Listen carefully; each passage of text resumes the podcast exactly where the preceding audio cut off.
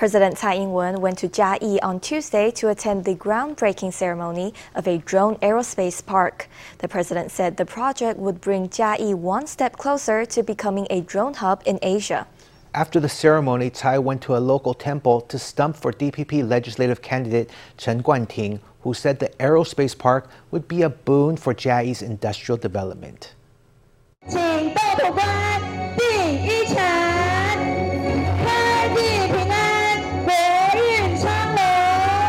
President Tsai Ing-wen went to Jiayi for the groundbreaking of a drone aerospace park. She heralded Jiayi's future as a hub of drone development. The National Zhongshan Institute of Science and Technology, the Jiayi County government, and our local lawmakers have worked hard to move us toward the goal. In the future, Jiayi will be Asia's drone industry hub. The government aims to transform Jiayi's agricultural economy by building a robust tech industry. After the ceremony, Tsai headed to Baoan Temple in Minxiong Township to stump for DPP legislative candidate Chen Guanting.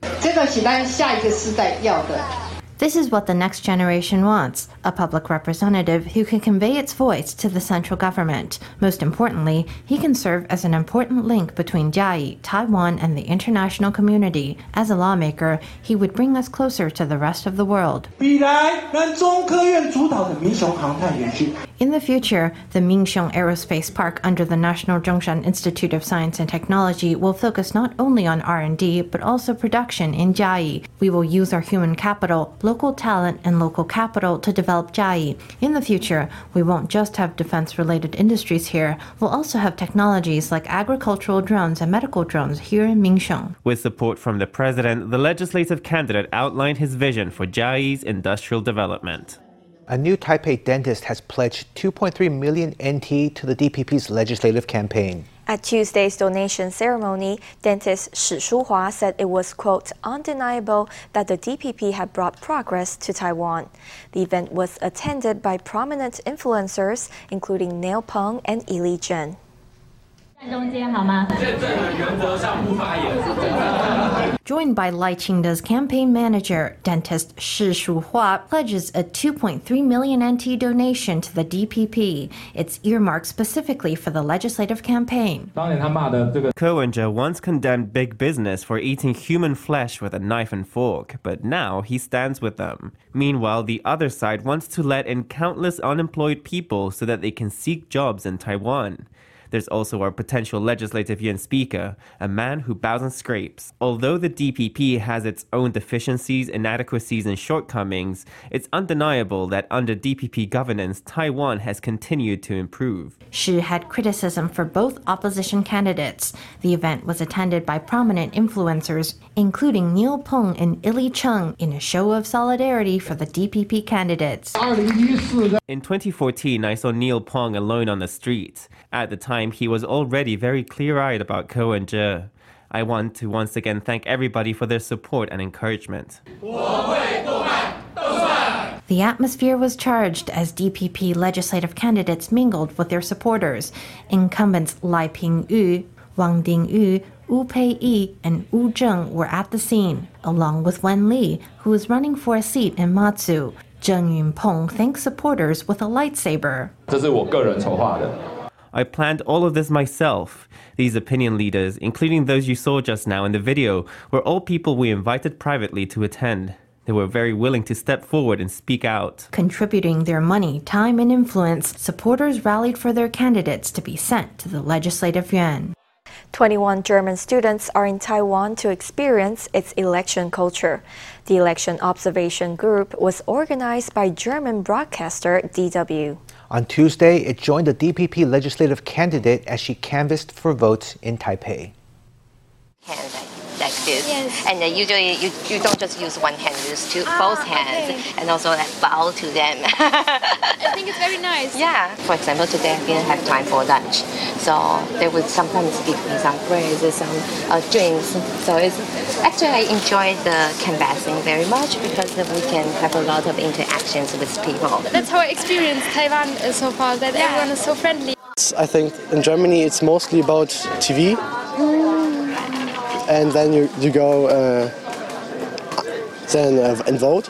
I think the way to, to talk with the people is is, is pretty good because the people get like um, to think that they're part of it, part of the, the polit- part of the politics. I like the, um, uh, that the people are so open that they talk directly to each other, um, go go around as as the people. That's uh, I really like it.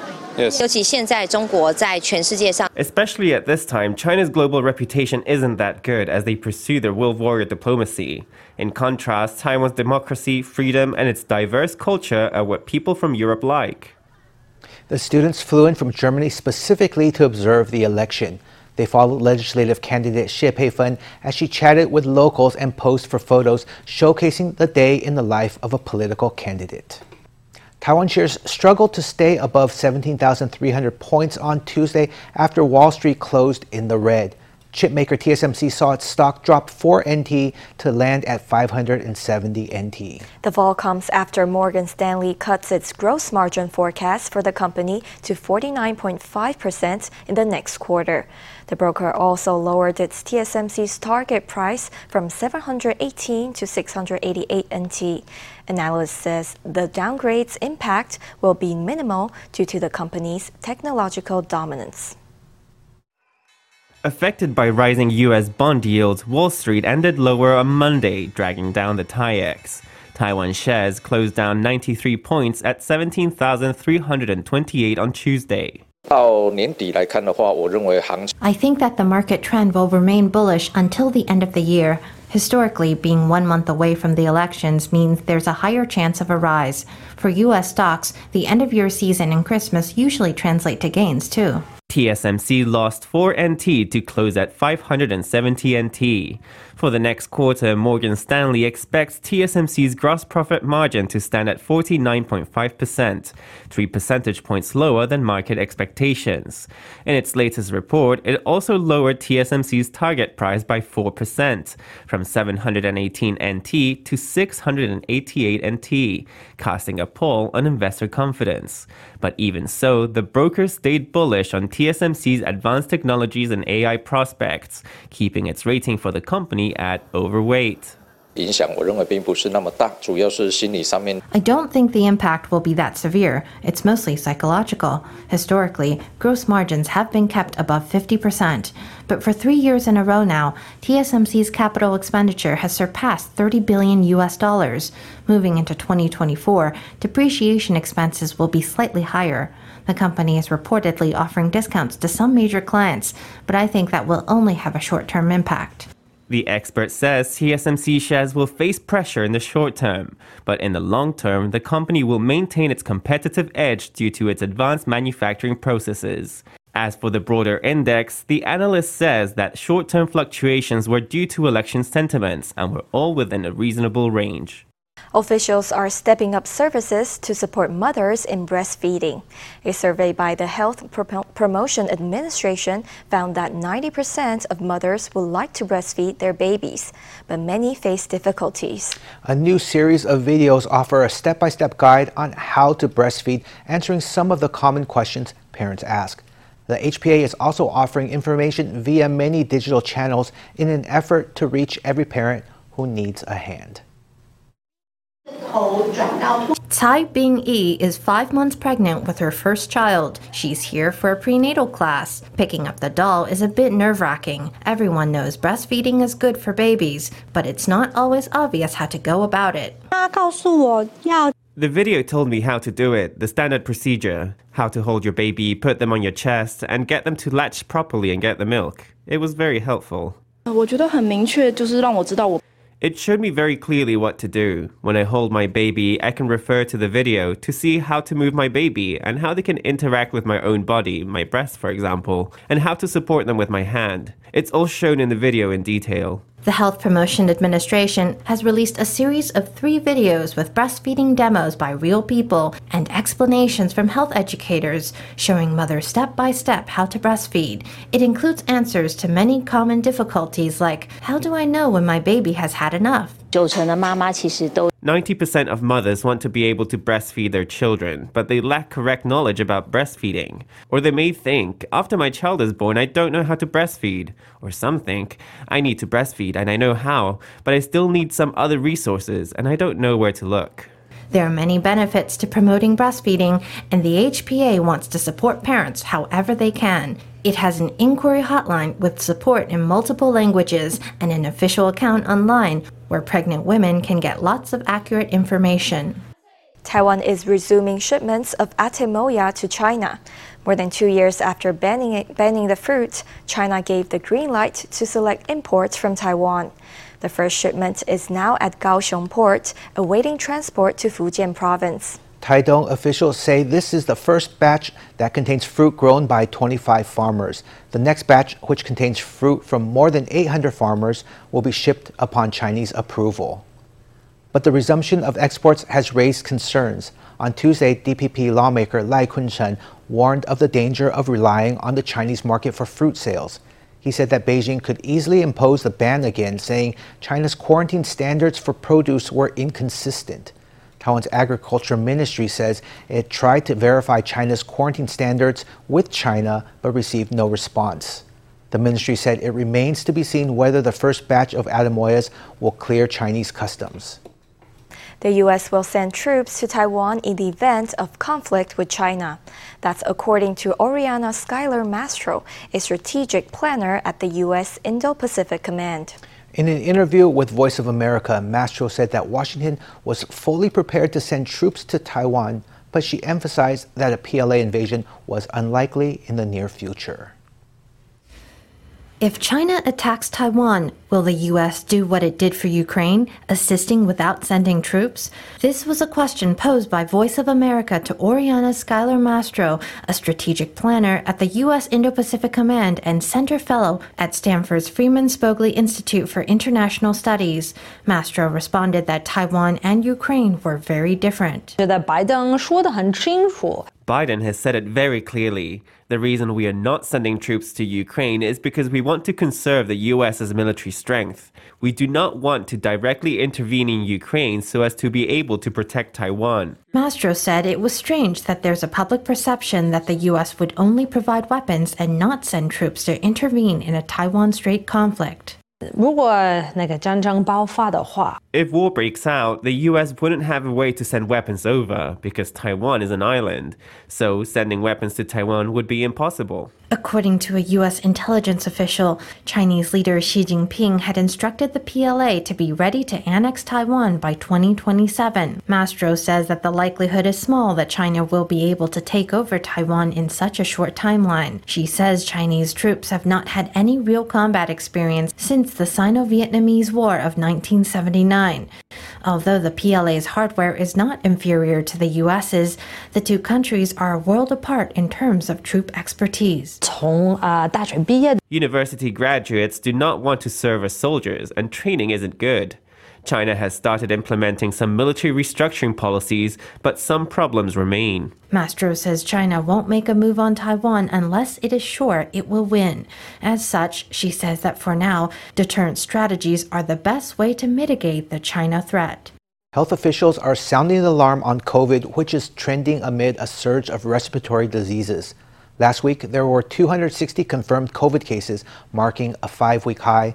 Also, last week, Taiwan saw 31 COVID related deaths, marking a one month high. One casualty was a man in his 40s who died of multiple organ failure just four days after being hospitalized. The Taiwan CDC predicts that COVID and the flu will both reach a peak next year around Spring Festival. 节前的时候，可能会迎来这一波呃新冠的高峰。 We may see this new wave of COVID 19 peak just before Spring Festival, with daily infections ranging from 18,000 to 20,000. Influenza usually peaks around Spring Festival, so we're not ruling out the possibility of influenza and COVID peaking around the same time. 会变冷，而且会因为很多年节，像圣诞节啊、过年等等。 It's going to get colder, and because of the many end of year holidays such as Christmas, Lunar New Year, and so on, there will be large groups of people moving about, and that will intensify spread. There is a vaccination program underway for Moderna's XBB 1.5 adapted COVID 19 vaccine. So far, 598,000 doses have been administered, and more than 1 million doses are in stock. As for the flu shot, nearly 6 million doses have been administered, and 608,000 doses are still available. Vulnerable groups are advised to get vaccinated as soon as possible to reduce the chance of severe complications or even death. One of Taiwan's older new immigrants is a former UN employee from the UK. Mike Yang is a former UN environmental officer who has chosen Taiwan as the place to live out his golden years. The 74 year old has been coming to Taiwan for holidays for many years. His passion is for beautiful scenery and promoting eco friendly lifestyles. Mike Yang raises his phone to capture the beautiful views of the port of Keelung. The 74 year old British citizen has been coming to Taiwan for holidays for many years. Having fallen in love with the landscape and the people here, he's decided to settle in Taiwan in his retirement. He's got a residence permit and is now officially a new immigrant. This is much more friendlier for the environment. And if you want to be very, very a good Taiwanese person, you use a tea bag. He's passionate about environmental protection, having previously worked for the UN on environmental development. He lived and worked in Germany for 20 years before coming to Taiwan, but he's still passionate about promoting his environmental mission. He thinks it's great there's a port like this with such beautiful scenery and these huge ferries. He loves Taiwanese vegetarian food. Keelung is a beautiful and interesting city, but what I'm not impressed with is the rubbish, the garbage here. There are too many plastic bags, too many cups, and that's a big disadvantage of the city. Yang is hoping to encourage his friends in Taiwan to ditch the plastic where they can and take action to show their love for the natural world. When was the last time you sat down to play a board game? German resident of Taiwan Johann Goethe wants everyone to get on the board game train. Goethe fell in love with board games as a teenager. But when he moved to Taiwan to be with his wife, he was dismayed to find it's not a big part of the culture here. Now he's made board game import and promotion his career. He's passionate about introducing new people to the joys and the educational value of these games.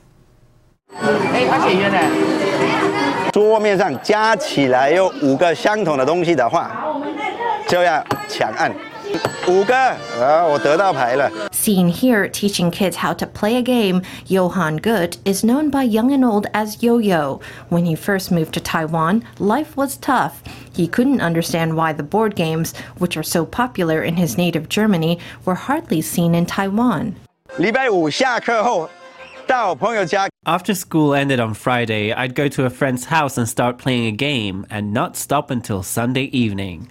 Of course, I'd go home to sleep, but I'd keep playing while eating. That's how we played when I was about 14. Many education scholars say that board games train perceptual capacities, concentration, responsiveness, and memory, among other things. They really are educational as well as fun. Watch out! 比起让他们玩山西。I think it's better for them to play board games than to play on devices. It can help them hone their concentration. They can interact with other kids and have a lot more development of their intelligence. So Good decided to import the board games which are so popular in Europe and America into Taiwan.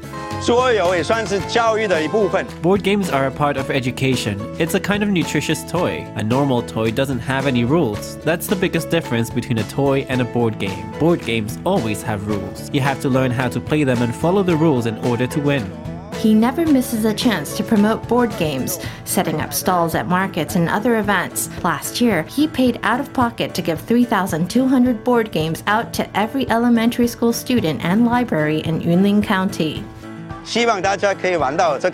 I want everyone to be able to play these fun games, and I want to change the minds of parents and teachers. When they experience board games, they might realize, oh, it's different from other things. Over 20 years after he fell in love with board games himself, Gut has made his passion a career. His greatest satisfaction comes, he says, from seeing the wide smiles on the faces of new players when they realize what they've discovered. A Lugang restaurant is making a buzz with sweet treats based on local architecture. Lugang is one of Taiwan's oldest towns and is known for its unique local culture and heritage sites. The restaurant, nestled in an old building, draws on that history in pastries shaped like architectural features. One element on show is the Wongqiang ornamental wall, made out of wine vases. At this restaurant in Lugang Township, the head chef incorporates local architectural styles into his creations. This pastry was inspired by the famous Wongqiang wall decoration. Jiuweng is a local heritage site. The chef realized we could use long and small profiteroles to create a sense of the layers of the Wongqiang decoration. Hundreds of years ago, big families of Lugang would get their water from wells, sometimes sharing their well with neighbors. Those historical wells and their community history are commemorated in these cakes, which look almost too good to eat. The cracker represents the city wall. Next to it is a hazelnut chocolate macaron. Pineapple rings are barbecued. Pork tenderloin steaks are breaded with egg and flour, then deep fried to make a Western burger.